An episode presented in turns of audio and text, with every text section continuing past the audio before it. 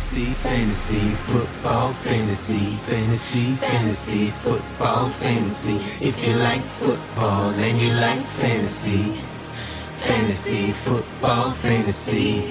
Всем привет, дорогие друзья! С вами опять подкаст Fantasy Football Fantasy. И это вторник, и это опять пришло время обсуждать вейверы. И с вами сейчас Саша Илматик и Коля Гонсалес. Всем привет, Всем привет. Коля. Здравствуй всего. Как всегда, мы начинаем неделю с разбора того, что нам стоит делать в среду. В среду утром обычно везде, ну, во всех стандартных лигах обычно тогда происходит вейвер, поэтому мы специально вам подготовили э, небольшую выжимку по игрокам, которых на этой неделе стоит либо забрать себе, либо, может быть, просто взять застэшить. Э, да, Коля, ты... Не, я хотел сказать, что интересная неделя, несколько любопытных целей на вейвере есть, и сейчас мы это все обсудим. Давай тогда не будем томить наших слушателей, сразу перейдем э, к первой группе, самой интересной, наверное, это группа раннинбэков. Э, на этой неделе у нас были травмы, были интересные движения в ростере. Ну, самое главное, это травма, наверное, Джо Миксона, еще которая случилась в четверг. Это один из лучших раннеров сейчас в эн эф эл и в фэнтези, само собой. Поэтому кого берем, Коль? Пирайна или Эванса? И сколько ну, мы мне... на него заливаем? Конечно, мне больше нравится Пирайн, потому что и в прошлом году, когда Миксон выпадал, у него несколько неплохих игр было. И сейчас видно, что именно Пирайн такой clear handcuff у Миксона. И травма у Миксона, на самом деле, достаточно непри- неприятная. Это high ankle sprain. Говорят, что степень этой травмы не такая большая, но все равно это, я думаю, что несколько недель он пропустит. И опять же, всегда после high ankle sprain раннинбеки, даже если начинают играть, они пока показывают значительно худшую продуктивность, потому что травмы сказываются в первую очередь на катах, а это, в общем, самое важное, что есть в игре раннинбэк. Поэтому Пирайн точно получит неплохую нагрузку в ближайшие две-три недели, но и в дальнейшем может тоже неплохо использовать. Поэтому на него я бы процентов двадцать-двадцать пять ставил бы смело. Ну да, я сказал, ну да, я согласен, в принципе, наверное, процентов двадцать пять хороший, как бы такой, если только у вас нет, мне кажется, в составе Миксона, если есть Миксон, я бы не против, если ставить больше. Вот у меня есть Миксон, я думаю поставить чуть побольше, потому что, э, как ты правильно говоришь, после энклов неизвестно, как раннеры возвращаются, еще мы знаем, что в Цинциннати они любят э, там... Как, ну, по прошлому сезону мы видели, что Миксона держали до последнего, пока он не выздоровел и пользовались другими раннерами, да, поэтому, мне кажется, если у вас Миксон в составе, то вам обязательно нужно попробовать поднять Пирайна на этой неделе, а то можете так и не выкарабкаться. Также есть у них еще в ростере э, игрок такой, как Крис Эванс, э, но это для более глубоких лиг, если там больше двадцати, как бы, э, у вас ростер больше, чем двадцать человек, то можете, как бы, вот его еще поднять, посмотреть, застэшить, он, э, хорошо говорят, ловит, и, может быть, как-то у Пирайна отъест что-то, ну, это для более глубоких лиг. Также у нас еще в Чикаго сломался Дэвид Монгомери, и выходил Дамиен Уильямс его подменять, который немного тоже повредился, но как по новостям пишут, что не очень серьезно, и, скорее всего, на следующей неделе будет играть. Мне кажется, это тоже хорошая опция на, на следующую неделю, особенно у тех, у кого есть проблемы с раннинбэками, на хотя бы одну-две недели там уж точно как бы этого раннера поюзать. Для более глубоких лиг, если у вас не получится взять того же Дэмиена Уильямса, можете застэшить э, третьего раннера э, Чикаго, это Калил Херберт, потому что Дэмиен Уильямс, мы видели, уже в первой игре сразу вышел и получил небольшое повреждение. Он сам парень не молодой уже, да, так что если как бы лига как позволяет, то можно застэшить и Херберта. Согласен с этими кандидатами? Слушай, я на самом деле не то, что согласен, я вообще считаю, что Дамиен Уильямс для меня более приоритетная цель, чем Пирайн, потому что с точки зрения таланта своего Уильямс значительно интереснее. Это раннинбэк, который, во-первых, очень хорош на приеме, и э, это означает, что он может получить не только выносные попытки от Монгомери, но еще и какое-то количество таргетов, которое очень ценно хантит. И... Э, Квари, да, и во-вторых, травма Монгомери мне очень не понравилась. Да, пишут, что он вроде как избежал эй си эл, но я думаю, что там АР хотя бы краткосрочно это точно, точно у него будет, то есть это минимум три недели, а возможно и, возможно и больше. Поэтому Дамьена это вот как раз тот раннинбэк, который э, сходу может стать, ну, если не эр бэ один, то эр бэ два абсолютно точно, потому что в Чикаго просто никого не осталось. И если до этого Дамьян выходил на пасовые дауны, а Монгомери больше выносил, то сейчас, мне кажется, Вильямс вполне может получить и ту, и другую роль. Ну, в принципе, согласен, просто, мне кажется, у Чикаго и линии команды сейчас выглядит чуть хуже, чем Цинциннати. Цинциннати, ну, правда, Цинциннати играл как бы не самыми сильными соперниками по началу сезона, поэтому, может, так показалось, что их вынос э, так хорошо работает. Но, в принципе, в чем-то соглашусь, что Дэмиен Уильямс, он уже не один раз нам показывал, что он умеет, и это, ну, то есть, что он умеет все, по сути, all-around такой раннер, который, в принципе, кстати, вышел в этой игре, и мне пары моменты понравилось. Он такой взрывной, как, ну, такие взрывные пару плеев сделал, интересных, как бы, поэтому... Ну, соглашусь, наверное, даже, правда, наверное, чикагские вот эти люди будут поинтересны. А еще, знаешь, есть один игрок, которого, может быть, вот со всеми этими травмами люди некоторые могут пропустить, или, ну, мы его с Виталием уже в предыдущих вейвер-подкастах советовали, если его не подобрали, не подобрали, да? Но очень интересная э, ситуация сейчас с раннерами Филадельфии. Э, казалось бы, Майлз Сандерс, он должен был быть там главным выносящим, но последние несколько игр его используют даже меньше, чем э, Кеннета Гейнвелла. Да, на выносе все равно Сендерс обычно получает больше тачей, но в пасовой как бы игре он почти перестал получать нагрузку. Вот в этой игре, например, у Гейнвилла восемь таргетов, у Сендерса всего лишь три. При этом выносов у Гейнвилла три, у Сандерса семь, что, в общем, если сложить, то, получается, тачей было у Гейнвилла в этой игре больше. Поэтому, если в вашей лиге еще не подобрали Кеннета Гейнвилла, то берите его. Мне кажется, это очень я хороший скажу вариант. По-другому. Я скажу по-другому, что если в вашей лиге на четвертой неделе до сих пор на вейвере лежит Кеннет Гейнвелл, из этой лиги надо уходить, потому что лига некомпетентная, и Гейнвелл, конечно, уже после первой недели должен быть подобран. Я большой фанат Майлза Сандерса, я не очень понимаю, что в Филадельфии происходит, но я вижу, что Гейнвелл представляет очень большую угрозу, и уже большую часть апсайда Сандерса, а Сандерса, к сожалению, отжирает. Ну, знаешь, так тоже про все лиги нельзя говорить, многие есть, например, играть в третьей лиге в системе, где иногда разные вещи случаются, так что... Но если вы проверите обязательно вейвер, если он лежит, обязательно возьмите, он не хуже, вот, чем два предыдущих, мне кажется, варианта будет. Потому что те-то два варианта, это больше на какое-то время, потому что все-таки, ну, Монгомери, да, там колено еще, может, что-то как-то, но все равно он вернется. Миксон, ну, конечно, есть Цинциннати и история прошлого сезона, я думаю, он вернется в этом году. А вот Гейнвилл может быть тем раннером, который именно выбьет себе больше шер и под конец сезона заберет себе этот бэкфилд. Вот. Также хотел сказать коротко, если вдруг у вас этих раннеров не получится забрать, или вы вдруг уже потратили полностью свой вейвер-бюджет, на, на вейвере всегда можно попробовать шанс с такими раундами, как Малком Браун, который отъел сейчас большую часть работы у Гаскина. Да, как бы ему пасовый пас все равно идет больше на Гаскина, но Браун, у Брауна гол-лайн и в энд-зоне его используют. Ну и, короче говоря, вынос весь на нем. Другой вариант еще это Болден из Новой Англии. Игрок, который, как все говорили, то, что после травмы Джеймса Уайта, скорее всего, джей джей Тейлор возьмет на себя всю эту нагрузку, но, как мы видим, пока что Болдена использует больше. К тому же Тейлор, по-моему, потерял в этой игре мячик, да, в одном из моментов. Тейлор вышел буквально на один снэп, в этом снэпе получил таргет и сразу же зафамблил, и после этого его не так. Ну вот, да, если вот... Если вы ищете Уайта заменителя, то это скорее будет сейчас Болден. И третий еще вот раннинбэк, к которому можно присмотреться, это Джефф Уилсон, который возвращается, по-моему, уже на этой даже неделе из ИАРа и может, быть, может сыграть на, на следующей неделе. Вот три, мне кажется, таких рана, которые можно, ну, если не за бесплатно, но задешево достаточно будет подобрать на этом вейвере, если вдруг у вас нет бюджета и нет других вариантов.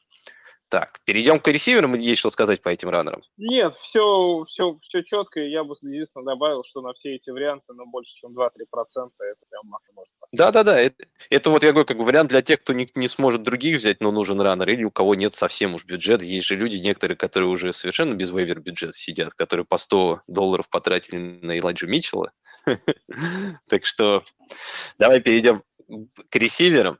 Ресиверы, которые на этой неделе, мне кажется, неплохо выглядели. Во-первых, это Кадариус Тони. Он, по сути, он и голода, и два, единственные два живых реса, которые сейчас есть в Giants. И по информации, по новостям, которые идет сейчас, говорит, что, скорее всего, так это и останется на следующую неделю. Шепард и Слейтон вряд ли к, к ней вернутся. Поэтому, в принципе, без них он показал неплохой как бы результат. По там, рейтингу пэ эф эф у него, по-моему, было пять или шесть Элусив, uh, как бы tackle breaking, как бы, то, что как бы он хорошо как бы уходил из контакта. Я просто сам игру только краем глаза видел, там какой-то Бадалова прям было такое, по-моему, у Giants uh, с Орлеаном. Поэтому точно сказать про его плей все не могу, но статистика и цифры у него хорошие. И если с Лейтон Шепардом не вернуться, то это неплохой, мне кажется, вариант. Так, согласен с этим или все-таки думаешь, что у нее рановато, не стоит Нет, поднимать? Подбирать, ну, в любом случае, ресивер, который получает э, девять таргетов в одной игре, достоин того, чтобы его подобрать. Я не очень пока понимаю э, про какие-то его серьезные перспективы, но ситуация в Giants благоприятная, таргеты там есть, э, талант там тоже есть, поэтому, ну, почему бы нет? Но, естественно, опять же, все это для пи пи ар-лиг интересно, потому что даже в ноль пять пи пи ар, мне кажется, что Тони такой будет. Ну да, человек. Это да, здесь согласен, да.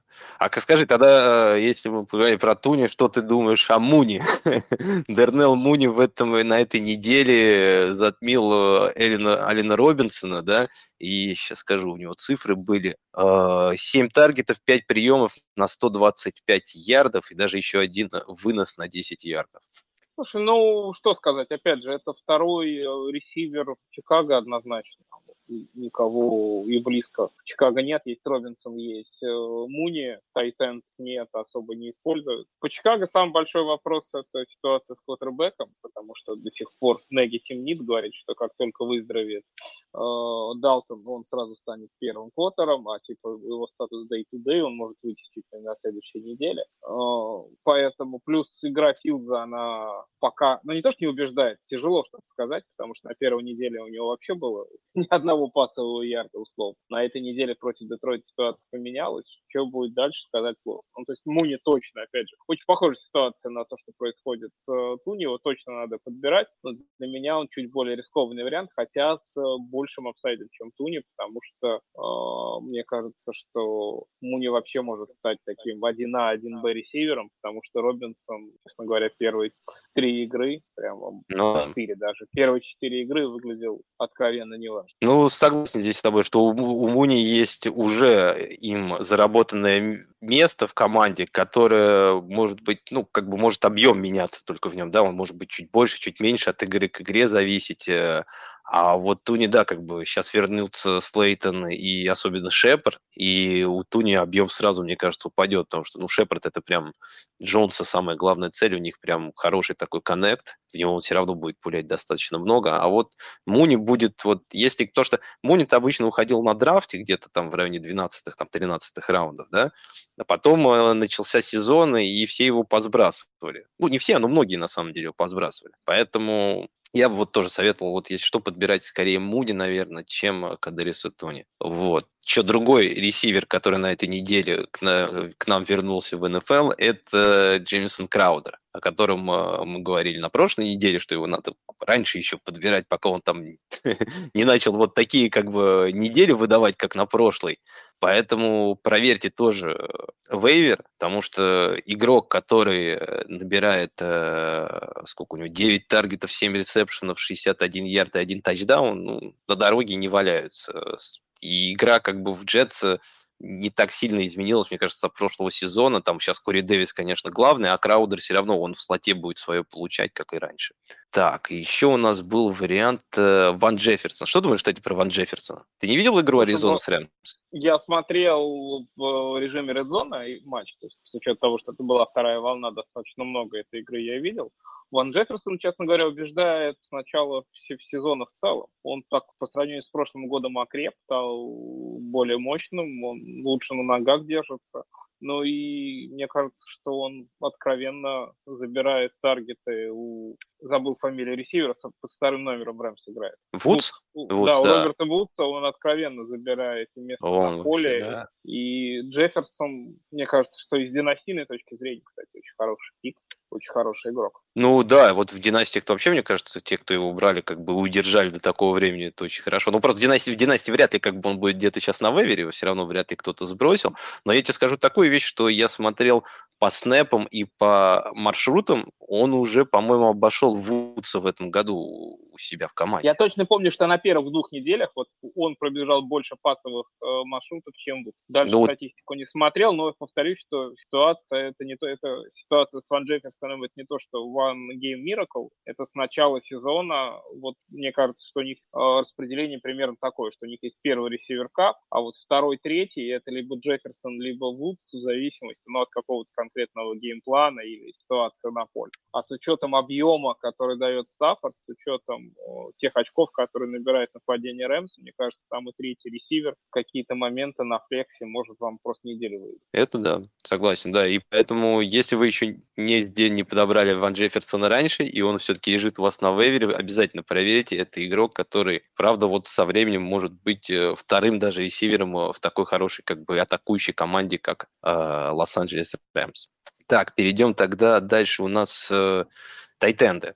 Под тайтендом у нас есть первый вариант, вот кто мне очень нравится, который, наверное, скорее всего, будет на вейвере доступен, это Си Джей Узома из Цинциннати. И чем мне нравится этот игрок, тем, что он один из немногих тайтендов, вот, который бегает много маршрутов. Для тайтендов, я считаю, это очень важный показатель, процент э, маршрутов, которые он бегает при попытках э, броска у квотера. И если брать топовые элитные как бы, цифры, это, конечно, там вот здесь человек там бегает девяносто и выше процентов, это вообще элита, там семьдесят пять и выше, это очень хороший вариант. Я могу сказать, что девяносто четыре в этом году процента, это вот Логан Томас, единственный, кто выше девяносто, Дэрен Уоллер восемьдесят девять, Тревис Келси восемьдесят семь, Марк Эндрюс восемьдесят шесть, Ти Джи Хокинсон восемьдесят четыре, Кайл Питтс восемьдесят два, Киттл семьдесят семь, Хигби семьдесят семь и Узома семьдесят шесть. Это единственные как тайтены, которые в семидесяти, больше семьдесят пять процентов времени бегают маршруты, они блокируют или там помогают с блоком, ну не с блоком, в линии или с блоком э, своему квотеру. То есть э, то, что случилось в четверг, это, конечно, может немножко аномально, но к этому более-менее это шло, потому что когда человек и тайтен много бегает маршрутов, когда-нибудь в каких-то больших играх он и выстрелит. Поэтому советую его взять и... Особенно если у вас есть проблемы с тайтендами, которых нужно стримить. Вот. Так что кроме него... А, еще, конечно, вариант очень хороший на этой неделе – это Далтон Шульц. Ты не смотрел Каролину с, с Далласом? Смотрел, и я тебе могу сказать, что мне Шульц даже нравится, нравится чуть больше, чем Узома. Именно как вейвер-цель, просто потому что, опять же, Шульц сыграл хорошо три игры из четырех. То есть это уже явно первый пасовый тайтен Далласа. И с учетом травмы Гэллопа он, наверное, третий ресивер, вот, если мы будем смотреть независимо от позиции. Все-таки ситуация с Узомой, он только вышел в этом году, сразу два тачдауна, да, но... Мы все знаем, что куча игр бывает, когда тайтенд возникает из ниоткуда, в какой-то конкретной игре ловит много, а потом уходит. Уходит в небытие. И э, с Узомой такое может быть. А все-таки Шульц уже, наверное, второй сезон подтверждает, что это человек, который, ну, не такой, знаешь, тайтенд, э, уверенный тайтенд один, там, там тайтенд восемь десять, но с достаточно хорошим апсайдом. Ну да, потому что все-таки он играет Даллас. Просто вот как раз мы ходили в, на этих выходных в Лигу ПАП, смотрели целиком игру Далласа с Каролиной, и видно было, что Лэмбо и Купера Каролина, ну, против них планк нормально построила, да, но при этом Шульц постоянно бегал один открытый. И, да, просто как бы в него пулял и пулял, пулял и пулял. Да, да, да. Там это было и в прошлом году, и с Филадельфией, тут то же самое в этом году было, поэтому... И да, как ты правильно еще говоришь, с учетом того, что сейчас нет Гэллопа, нет, нету прям четкого такого третьего ресивера, и вот Шульц прям эту роль затыкает хорошо. Но мне все равно как бы Узо больше нравится, потому что все-таки в Далласе есть тот же Джарвин, который, по-моему, у него отъел один тачдаун в этой игре, и все-таки есть конкуренция, плюс они начали играть по земле. Но, в общем, вот эти две опции мне очень нравятся на, для этого вейвера. Если вы стримите, особенно тайтендов, присмотритесь вот этим двум кандидатурам. Также еще можем предложить такую кандидатуру, как Рики Силс-Джонс, только из-за того, что это, по-моему, единственный еще тайт-энд, который остался в Вашингтоне, а там сломался Логан Томас. Как я понимаю, его на следующей неделе точно не будет. Насколько там серьезно травмы, я, честно говоря, не изучал. Нет, там но... у него хэмстринг и викторик, поэтому, да, он точно не будет играть, и я думаю, что а. это неделя для этого. Ну вот, и... Если уж совсем кого-то не найдете на, на вейвере, да, более интересных вариантов, то вот можно попробовать с ним, потому что Хайники, в принципе, нормально бросает на тайтендов, как я вот и говорил, то, что о, Логан Томас очень много маршрутов бегает, то есть команда Вашингтон много использует в своей игре тайтенда, так что, ну, если не получится с этим, мне кажется, вот это как третий вариант достаточно интересный. Вот, ну, перейдем тогда к квотерам. Давай. А, и... По квотерам есть один топовый вариант, с которого ну, мы и начнем. Да, я вот двух, двух новичков там добавил на всякий случай, как бы вдруг как бы что-то случится. Первый, конечно, самый интересный вариант – это, это Лэнс. Что скажешь, ты видел его игру на этой неделе? Слушай, я видел, опять же, в режиме Red Zone, но достаточно много плеев. И э, с точки зрения футбола меня Лэнс совсем не впечатлил, он выглядит очень сырым, не готовым, такая курица с отрубленной головой, которая очень быстро бегает по полю и делает... Бегает-то классно, бегает же классно, нет? Ты абсолютно прав, что с точки зрения фэнтези это, в общем, не важно, и этим своим бегом очки-то он будет набирать, если он еще запулит, запулит пару раз, как вот он Диба Сэмюэля попал, хотя, mm-hmm. конечно, при, прикрытие было такое, что вокруг А-а-а. него тридцати ярдов никого не было, но нас это волнует мало, поэтому я пони... после этого... После этой игры я окончательно понял, почему он не смог выиграть конкуренцию Гарополо, но еще раз, с точки зрения фэнтези, это, мне кажется, будет кью би один, собственно, все то время, когда он будет уходить на поле. Ну да, мы уже видели это с, э, пример прошлого года с тем же Хёртсом, да, который, помнишь, вышел, казалось бы, и там двух-трех передач нормально бросить не может за игру, а двадцать очков фэнтезийных набирает спокойно. Так что, когда ты ногами изначально можешь как бы обеспечить себе в пол уже там в десять-двенадцать очков, это уже не так важно, сколько хорошо ты бросаешь. Там пару тачдаунов может все изменить. Я добавил еще один вариант на этой неделе, который можно проверить, наверное, не факт, что как бы он, конечно, есть, это Тревор Лоуренс. И человек, который там накидал кучу перехватов за первые несколько недель, но команда Ягуаров уже вот в игре с Цинциннати выглядела, как мне кажется, намного лучше, чем раньше. И именно их план на игру был намного интереснее, чем до этого, так как, например, за первые три недели, например, у Лоуренса был всего лишь один read-option плей, а в этой игре их уже было пять. То есть... Да, они были не настолько, может быть, хорошо эффективны и не такие красочные, как у того же Лэнса, да, но Урбан Майер начинает пытаться использовать как-то его ноги, и мне кажется, это тоже хороший знак. И если вдруг, как мне, вот я видел в одной лиге у себя, его сбросили на вейвер, и, и вот если у вас есть проблемы с квотерами, вы хотите их стримить, мне кажется, это может быть неплохой вариант на следующую неделю. Если Лоуренс будет бегать, и как изначально-то заявляли, что это все-таки бегающий квотер, да, он точно так же со своими, своими ногами сможет как-то добирать. Ты что думаешь Согласен, о Лоуренсе? Полностью. Мне очень Лоуренс понравился в игре с Цинциннати.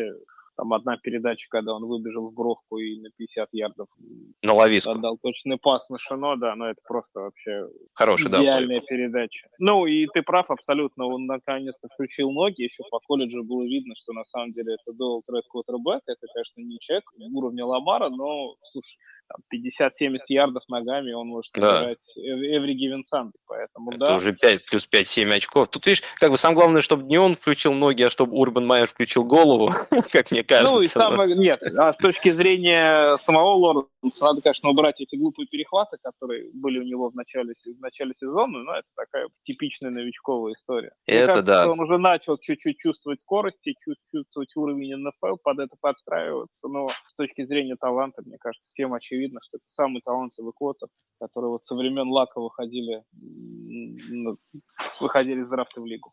Ну, посмотрим. На самом деле, знаешь, вот, вот когда я смотрел игру с Бенглс, я вот еще могу это сказать, но вот предыдущие несколько игр он играл же ну, вот с Хьюстоном, да, и с Денвером, да, были ужасные. Да, это было очень плохо, но, повторюсь, в Цинциннати там прямо были такие броски у него идеальные по исполнению, по времени, по всему, ну, просто любо-дорого смотреть. Ну да, и да, мне кажется, что все-таки еще Урбан Майер немного адаптируется сейчас к эн эф эл, потому что его планы и плей, которые были в первых играх, они были тоже совершенно ну, да, непонятны. Сходил, сходил в бар, познакомился, там девчонка, и сразу стал нормально. Она ему объяснила, как играть в футбол. Вот, так что... Так, ну давай тогда закончим с квотером, перейдем быстренько к защите. В защите мы хотели посоветовать вам взять... Напомни, кого? А, Миннесоту. Правильно? Я... Мы с тобой договорились, по-моему, о Миннесоте против Детройта, который играет на следующей так неделе. Точно, так точно. Потому что, на самом деле, мы смотрели то, что по матчапам, мне кажется, в основном все самые интересные защиты, они уже разобраны. Наверное, скорее всего, они у вас и так все есть. Например, там Денвер, который играет с Питтсбургом, потом, кто мы там смотрели, Хьюстон, Новая Англия, тут тоже, как бы, я думаю. Поэтому, мне кажется, смотрите ближе к, к играм. Вот Детройт играет с Миннесотой, тут Миннесота, если будет так же играть в защите, как она играла против Кливленда, ну, правда, там и Кливленд с Бейкером помогал. Ну, тут Гофф, я думаю, тоже, правда, далеко не уйдет.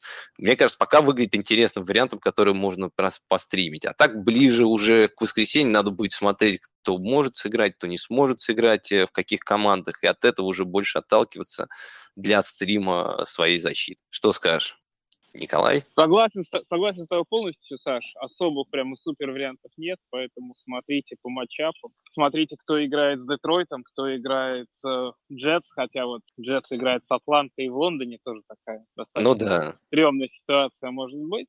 Но Вилсон, хоть, хоть и сыграл получше, все равно перехватик свой бросил. Атланта хоть и плоха, но она не так плоха, как, э, как мы думали. Ну, да, согласен. Можно еще вот, да, вот этот матчап просмотреть, но опять Потому же... Потому защитами... что иногда бывает, что на самом деле игры лондонские, они имеют под собой вот некую хитрость с точки зрения подготовки. Не все команды умеют правильно выстраивать свой график, чтобы э, в игре, которая начинается в девять утра по американскому времени, выглядеть хорошо, и там могут случиться всякие казусы. Ну, да, мне я... кажется, вариант Атланта, он супер рисковый, но тем не менее, если совсем некого в защиту ставить, то вот как такой бум-у-баст вариант, почему нет. Если я правильно помню, по-моему, в Лондоне, там кто позже, ближе к игре приезжает, тот обычно играет хуже. Там, по-моему, те Ягуары обычно любят приезжать всегда, ну, они чаще всех играли, играют в Лондоне, они приезжают обычно заранее, обычно там лучше готовы. Там какая-то такая, по-моему, была зависимость. Я уже точно не помню. Да-да-да, все, все так. Кто раньше приезжает, тот хорошо играет. Ну, обычно, я, по-моему, так замечал. Вот, поэтому, ну, опять же, говорю, защита, мне кажется, вам лучше будет смотреть ближе уже к играм, там будет более понятно, как бы, кто у кого какие еще потери будут, сейчас еще там уже, мы вот как раз, может быть, в большом подкасте это и обсудим еще тоже. Ладно, с вами был Саша Илматик, Коля Гонсалес, всем пока. Пока-пока.